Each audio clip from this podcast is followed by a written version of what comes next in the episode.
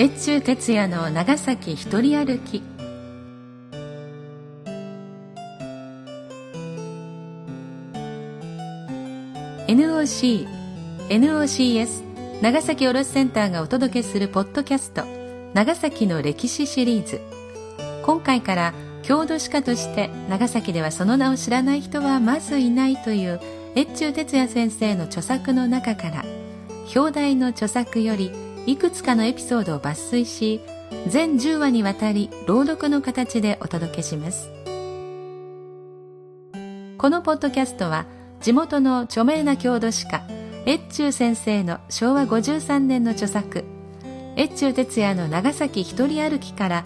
長崎の方にも他地方の方にもおなじみのエピソードをこれも長崎出身の私山田睦美が朗読でお届けするものです。朗読の都合上著作の一部を抜粋しまた必要により一部説明を付加する形でのご紹介となりますがこのことを含め現著作者である越中哲也先生からご承諾をいただいております。他地方の方々には数百年に及ぶ外国交易が培った芳醇な長崎の歴史の彩りを感じていただき長崎の方には地元への深い愛情を育んでいただけたならという思いで企画いたしました。読み手は歌の種でありたい歌種の山田睦美です。最後までお付き合いください。この配信は長崎卸団地のメンバー株式会社藤岡のご協賛により NOC 長崎卸センター NOCS 長崎卸センターサービスがお送りいたします。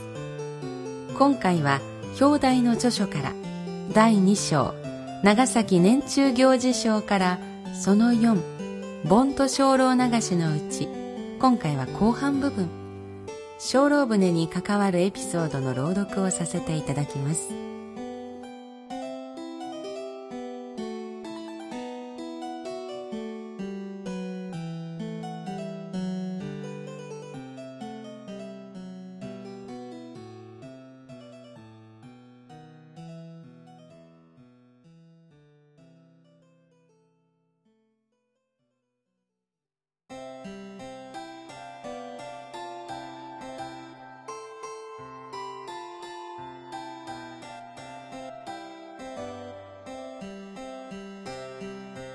盆と精霊流しのうち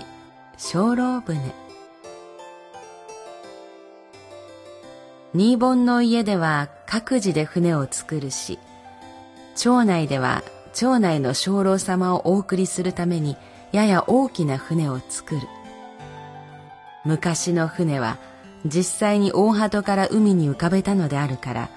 一応は海に浮かぶようにできていたし船を作る材料もほとんど妄想竹と藁だったので、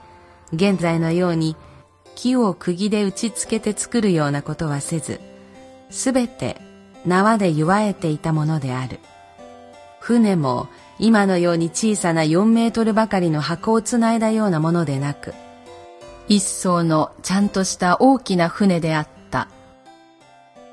昔の船の三好は現在のものとはだいぶ異なっていたものであることは、高価長崎土産。長崎文献社館の挿絵と比べてみられると明瞭である。実際に海に浮かべるとすれば現在のような大きな船の三好は浮かぶはずがない。三好がこのように大きくなってきたのは船を海に浮かべる必要がなくなった明治時代からなのである。戦前は皆肩に担いで船を流しに大鳩まで持って行った。戦後の若い人たちは次第に肩に担ぐことはできなくなってきた。そこで新しい方法として車を取り付けて引っ張っていくようになったのである。そういうわけで戦後船をくんちの時の川船よろしく引き回すという馬鹿げたお祭り騒ぎが起こってきたのである。本来静かにお浄土までお送りすべき船が途中で難破船のようにぐるぐる回るというようなことは考えだにつかなかったことである。つい戦前までは町内の古老が船にはついていて、船のろうそくは消すな。ゆっくり歩け。三好と梶はちゃんと揃えて担げ。と教え、鐘の音に足を揃えて、同意同意の掛け声に合わせて担いだものである。船に車がついたために、船の走りが良くなり、誰がいつ頃から回すようになったのか、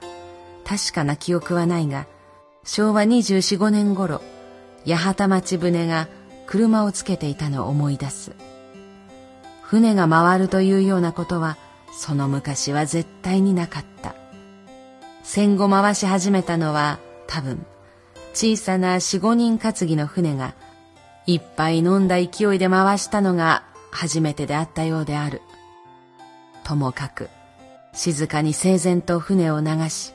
鐘楼様は送るべきものなのである。船の先頭には印灯籠がつく。そして町内の世話役、個人の船の場合は清掃した喪主、次に相番、金、そして船と続くのである。印灯籠は、くんちのかさぼこのように、町内の船であれば、町内の印を、個人の船であれば、個人の紋所や、生前個人の好きであったものなどを作って、描いて、中にろうそくを灯している。例えば、野球が好きだった人には、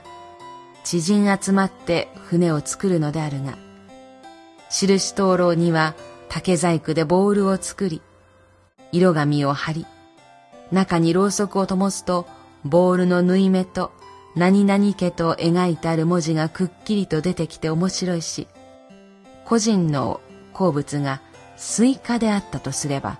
スイカの切り身を作り、中にろうそくを灯すと、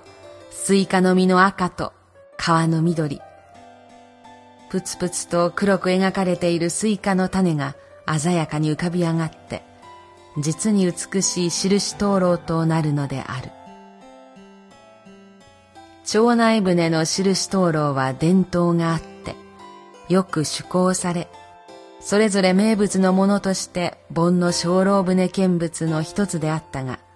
今ではその伝統がなくなりつつあるのは残念である。昔は現在のように灯籠には布でなく紙を貼っていたので、中にろうそくの火を灯すと、色が冴えて細工してある模様や図案がくっきりと浮かび上がって、実に美しい夏の風物詩であった。船の三好は明治以来、海に浮かべない船の三好として作られるようになったので、非常に大きなものとなってしまった。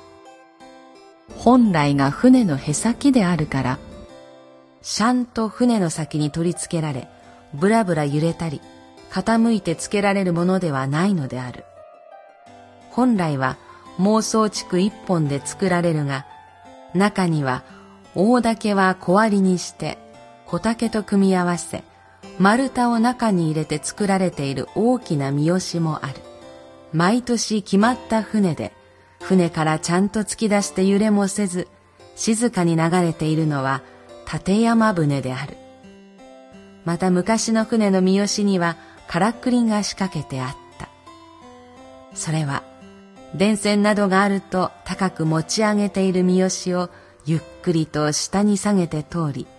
障害物を通り抜けると、再びゆっくりと三好が上がってくるという仕掛けであった。三好の表を鏡という。この鏡は、大鳩に流すまでは破れないように大事にする。各町によって鏡の形は少しずつ異なっている。例えば、下膨れに、桃型に、少し丸くなどという具体である。町内の船は、大鳩に船を流した後は、この鏡は外して町内に持ち帰って、来年の参考にするため残しておく。よく町内の地蔵堂などに行くと、千年の鏡が天井や壁にかけてあるのを今でもよく見かけることがある。鏡には個人のものであれば家紋、人名をやや図案化して描くのであるが、町内の船にはこれもそれぞれ伝統的なものがあって面白い。例えば、稲林町はひらがなのいの字を書き、片淵町は片の字は大きく、縁の字は小さく書くなどといった具合である。昔はこの鏡も紙で貼られていて、文字の図案はすべて切り絵で作っていたので、大変面倒であったが、中にろうそくを灯すと、赤、白、黒の三色を使った文字や図案がくっきりと浮かび上がっていた。戦後もしばらくは戦前同様に作られ、街灯も少なく、道路も現在のように明るくはなかったので、鐘楼船の三好がその暗闇からニューッと現れてくるのは何とも言えぬ眺めであった。私はそのおどろおどろした三好が今でもお盆になると目の前に浮かんでくるようで生涯忘れ得ぬ長崎盆の景色の一つなのである。三好は新しい菰で巻かれる。菰の目を通して中のろうそくの火がわずかに見えているのもよい。戦後、葬式の花輪の増加をとっておいて、この三好の菰の上や鐘楼船のあちこちに刺すのが流行しているが、これはやめた方がよろしい。その理由の第一としては、増加はろうそくの火を通さないので、鐘楼船の持つ幻想的な美しさを壊しているからである。三好の根元、船に取り付ける部分には竹の線香立てと花筒が作り込まれる。この辺りは線香の火で燃え上がらないように青い杉の葉を差し込むのであるが、この青い杉の葉が船全体を引き締めている。杉の葉の先から稲わらで編んだ波切りがつけられる。今では稲わらの入手が難しくなってきたので、簡単に布で波を描いて作っている船も多い。船の後ろには、これも青竹と藁で編んだ舵をつけ、前の三好とのバランスをとる。船には相応の帆が挙げられる。その帆で現存しているもので一番大きなものは、鉄王禅寺筆の桜馬場町のものであるが、各町にもこれに類する大きなものがあった。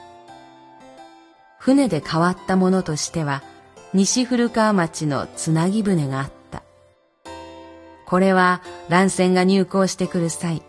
奉行所から引き船が出て、港内まで引き込んでくるが、これを移したものであると言われている。町内では小さな一人担ぎの船を数隻作って、これに各子の鐘楼様の土産を乗せ、町内の大きな船に名をつけ出してくるという趣向なのである。この船は戦後は見かけなくなってしまった。鐘楼船の大きいのは四五十人で担がれるが、船の中には子供たちを乗せていて、ろうそくの付け足しをしていくのである。長崎の人たちは鐘楼流しのことをちゃんこんちゃんこんどいどいという。ちゃんこんちゃんこんというのは金の根である。どいどいというのは昔船を送るときに南無阿弥陀仏のお念仏を唱えて送っていたので、この称名が転じて何枚だとなり、どいどいになったと説明されている。果たしてそうであろうか。これにはまだ定説がない。とにかく、担ぐ時の掛け声である。相番、金は精霊流しになくてはならぬものであるが、近年は次第にその姿を消している。戦時中の教室によって失われたものと思われる。また、戦後は子供たちに金を叩かせたので、音が出ないようになってしまったためであるとも考えられる。相番は念仏鐘で、町内の地蔵堂にあって、念仏講をしていた時代には、各町に五台も六台も用意されていた。長崎の芋野市、村田市の相番は、音が良いというので有名であった。特に文政年間活躍した村田玄優作の相番は当時評判のものであった。小老船の行列は馬町から県庁前を流れた。十人町、小島方面の船は文後町や月町の坂を登ってきた。その合流点ではよく喧嘩があった。印灯籠が先に出た方に道を譲らねばならぬという不分率がある。それで印灯籠持ちは町内の屈強な若者が持っている。金もまた大事であった。金の合図で船は身体を決めるからである。小路船の喧嘩は金を取られた方が負けであるから、金を叩くのもまた、町内では重要な人がついていた。旧稲林号の内藤老人からお聞きした話がある。明治の中頃、稲林号と中新町に出入りがありまして、小老船の喧嘩となり、私は中新町の方から嫁をもらっていたのですが、喧嘩となっては中新町の女を家に置くわけにもいかず、盆の十三日に理由は近々各学と先方に申し伝えて、嫁を実家に送り返し、十五日は豪の船について出ましたが、高前町のところで、あわや大喧嘩という時に警察が分けて入り、町内の船を夜遅く再び持ち帰ったことがありました。翌朝が大変でした。一夜明けてみたら船がまだ町内にいるのですから、大騒ぎになった末に風頭に持ち上がり、お経をあげて燃やしてしまいました。というのである。内藤老人は、諸肌を脱がれると、立派な雲流の入れ墨が両腕から背中一面にかけて彫ってあった。精霊流しで一番寂しいのは、子供の初盆の船が流れる時である。小さな子供の船は両親の手で作られる。そして流す時にはお母さんは付き添わない。お父さんが小さな船を担いで亡くなった子供の兄か弟か小さな子供の色提灯と線香の束を手に持って金の根もなく大きな船の間を流れてくるのである。担いでいる父親からは同意同意の掛け声もない。大きな船の担ぎ手は子供の船が流れる時には、同意同意の掛け声をかけてやる。船と船との間は、一切他の船を横切らせないのが決まりとなっているが、子供の船が流れる時には、道を譲り、限りなく声援を送ったものである。しかし、最近の精霊流しを見ていると、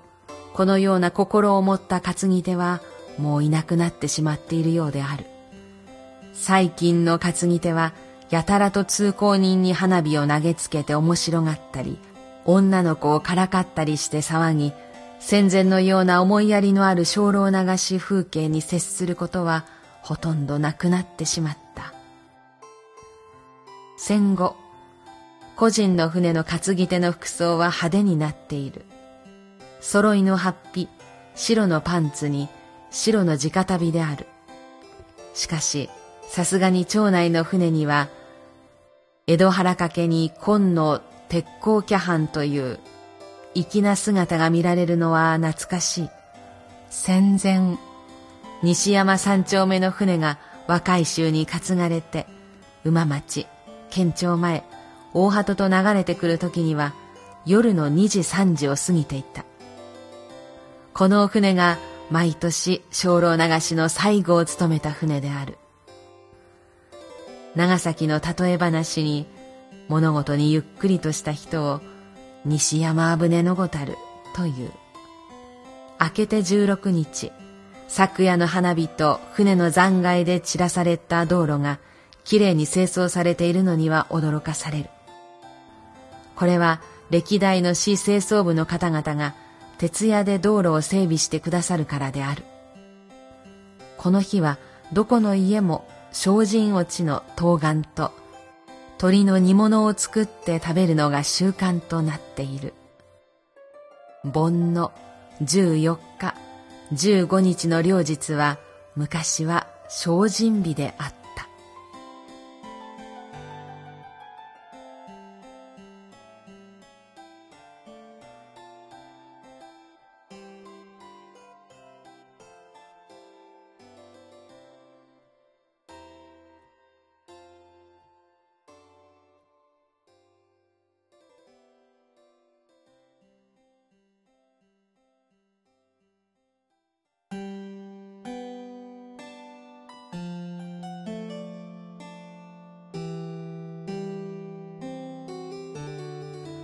精霊船いかがでしたでしょうか？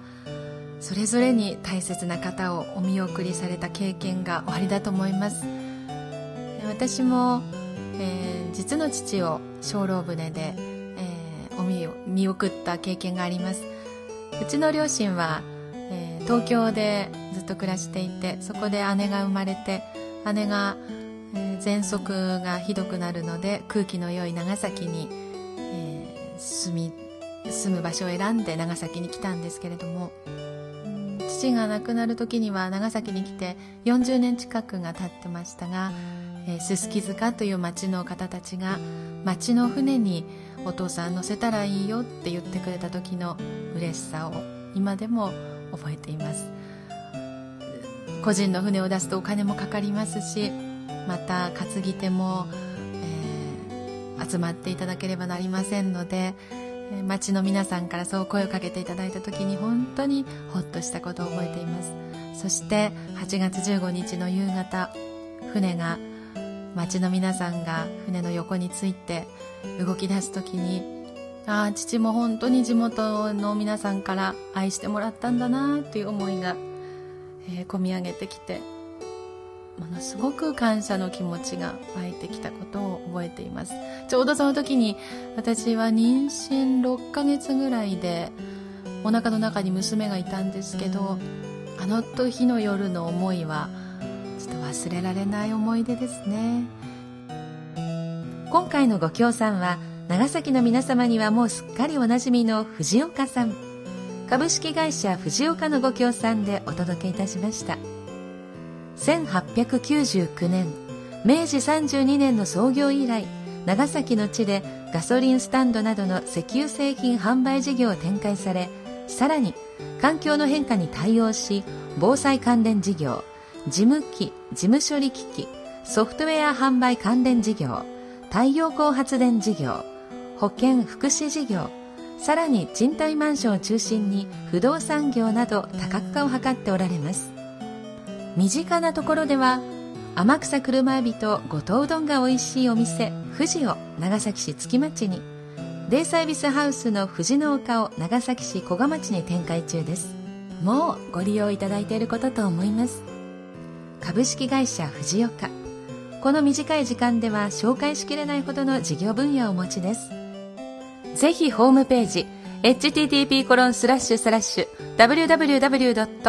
ローマ字で藤岡 .co.jp をご参照ください。